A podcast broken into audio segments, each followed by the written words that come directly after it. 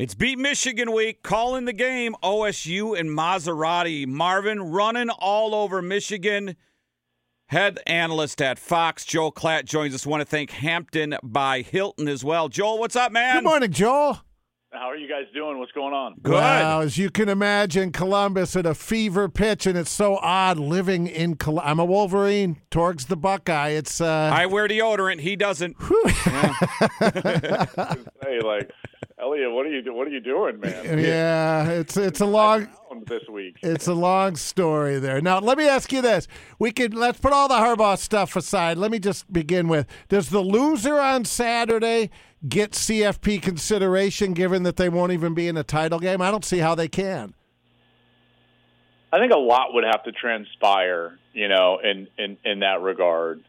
If you're just playing it out in your head, I, I believe that if if you could get Oregon State to beat Oregon this week. If you could have Florida State lose a game, you need Georgia to win out. You would need Texas to lose a game. Now you're in a position where you would probably be in an argument, um, and then you would need Oregon to beat Washington. I think that you could probably win an argument in, in that regard, but it would be close. There's a path, but it's very small, and you would need a lot of chaos to ensue. So, um, better better just win this game and, and ensure that you have a chance to be an undefeated Sure. Big Ten champ. So what he's saying, Jerry, is when him and Gus are calling the Big Ten title game, you guys aren't going to be in it. So you have no shot. See what That's- I put? just- I, it's I'm every just being- I'm just Joel. being It's nice. every I'm just being a, hey, Joe, though, about this game, though, you have Kyle McCord playing a little better. TreVeyon Henderson is being the back every Buckeye fan was expecting now that he's healthy. Marvin Harrison against Minnesota not putting up big numbers, but he will on Saturday.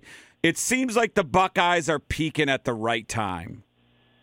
I agree. I, I very much agree, and I think the the the part that doesn't get talked about enough is is I think that the offensive line has developed and and is playing their best football. Um, they're playing tougher in the interior, getting more movement, getting up to the second level. When I did their game against Maryland, I, you know, preparing for the game and then during the game, I just felt like they did a really poor job of getting to the second level, creating movement with double teams. And they're starting to do that now. And you see that when Henderson is healthy, and he certainly is, he has the ability to exploit even the smallest seams that the offensive line can create. That has produced a, a, a hell of an offensive, you know, weapon and and just overall attacking landscape for this offense. I, I really think that this team is peaking at their right time. Their defense continues to play incredibly well, not giving up the big play, which hurt them so badly a year ago. And now it comes down to Kyle McCord. And yes, he has been playing well. And listen, his productivity has been solid. But I think we all know when we watch this team that there's some things that are left on the table because of, of McCord, in particular in the red zone. And I think his ability to be more efficient and more accurate in the red zone is going to be huge against this Michigan defense. It comes down to this for me. If Kyle McCord plays really well, the top end of what he can do, and, and fulfills his potential, Buckeyes are going to be really hard to beat, in particular with the way that we've seen Michigan struggle in areas over the last two weeks. Yeah, because I was just going to say it's funny you bring that up because when it comes offensively, I think Corum and Henderson. Let's just say that's a push. It's going to come down to JJ and McCord, and I think that's why the Wolverines have an edge. Well, they JJ's been fantastic. He did not play well last week, Correct. and for the first time really all year. Um, but it's in there, and and when you talk with coaches around the league on the defensive side, they will rave and rightly so about JJ, his ability, and what he's done this year. He's more efficient. I think that he takes the easier throw more often, which puts pressure on the defense. Um, his legs and mobility is a problem. Part of the reason why I think he struggled against Maryland, to be honest with you, is that part of that mobility wasn't there. He, he's dealing with something. I don't know, an ankle, something going on where he's not 100% healthy. And I think you saw the effects of that because he, he was panicked at times in the pocket, didn't want to run out outside and, and stress that, that ankle. And so he made poor decisions because of that. The other aspect of this is that for the first time this year, they were in positions where they really had to throw the ball when they had to.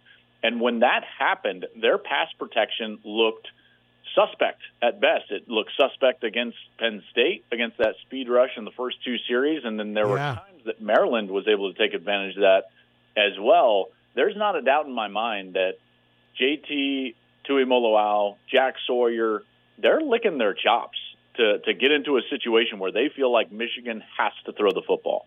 And Yeah. that interior of the Buckeye line has been fantastic all year. Does Marvin Harrison have to go over 150 to get in the Heisman race with Bo Nix and Coleman of Florida State? Yeah, I like. I don't. I don't think Coleman is is, is in the race. I, I think that it comes down to Penix at Washington. It comes down to Nix at, at Oregon, and I think Jayden Daniels is probably the backstop. A lot of people with his production what he's been able to do, they're going to vote for him. Daniels is going to be second on a ton of ballots.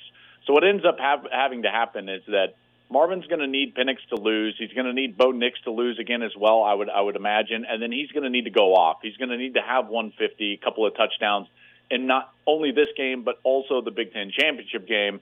And then at that point, I think he's going to get a lot of consideration. At this point, he can play himself to New York, uh, certainly, but to get consideration legitimately for the trophy, he's going to need some of those other guys to fall off, and then he's going to con- going to continue to need to dominate. Uh, big noon on Fox this uh, Saturday, of course. Uh, Gus Johnson and our guest Joel Klatt this morning. Joel, how many are you ready for the sea? You must take a big vacation about mid-January or so. How many weeks a year are you on the road, dude? Do you, do you get free rooms? Do you- Do you get no because he's Well, he's a listen, spo- I- uh, One spokesperson. thing that I do know when I travel, and I travel a lot. Yeah. But guys, it- it- this is I'm on the road over a hundred nights a year, and that's outside of family travel. And so one thing that I totally rely on is consistency. I think everyone can appreciate that. So if you're traveling for the holidays or or at any point over the next month, what you want is is you want to know what you're going to step into. And I have that with Hampton by Hilton, which is why I'm so happy to be partnered with them. When I travel those 100 plus nights, I get consistency. Consistency of location, they're everywhere I need to be. They constantly get it right as it relates to their friendly service, their spaces. I know that I'm going to get a comfortable bed, a nice fitness center. And then the big one for me is the breakfast. I have to have Yeah. breakfast to function. I'm going to get that consistent hot breakfast. I can go down, get a waffle, get a hot cup of coffee. So if you're like me and you travel all the time, you know that you can rely on Hampton by Hilton. If you're not like me and you don't travel all, all the time, let me tell you, you can rely on Hampton by He- Hilton. he's a pro Yeah, tour. Did you you hear know what? that? Did you Hey. hear? That's how you do it. You you know what? Here's I'm going to help him out here. I'm only three nights from getting a free room with my rewards membership. Just saying. I'm so I might have to go to the Big Ten title game and So you're and, preaching and here. get in there. Yes, Yeah. absolutely. Hey, uh, before we let you go, who's going to win? What do you think? Remember where you're on. You can lie. Giving you a prediction. I, Okay. I, I'm not going to do that. But I, I but I will say this: that in the middle of the year, I was very concerned for Ohio State, and I was very confident in Michigan. That's flipped. After the last two weeks, very confident that I know what Ohio State can do, and I'm a bit concerned with Michigan and some of the injuries they're dealing with, in, in particular up front. And Harbaugh, because he doesn't call plays, is it a huge difference?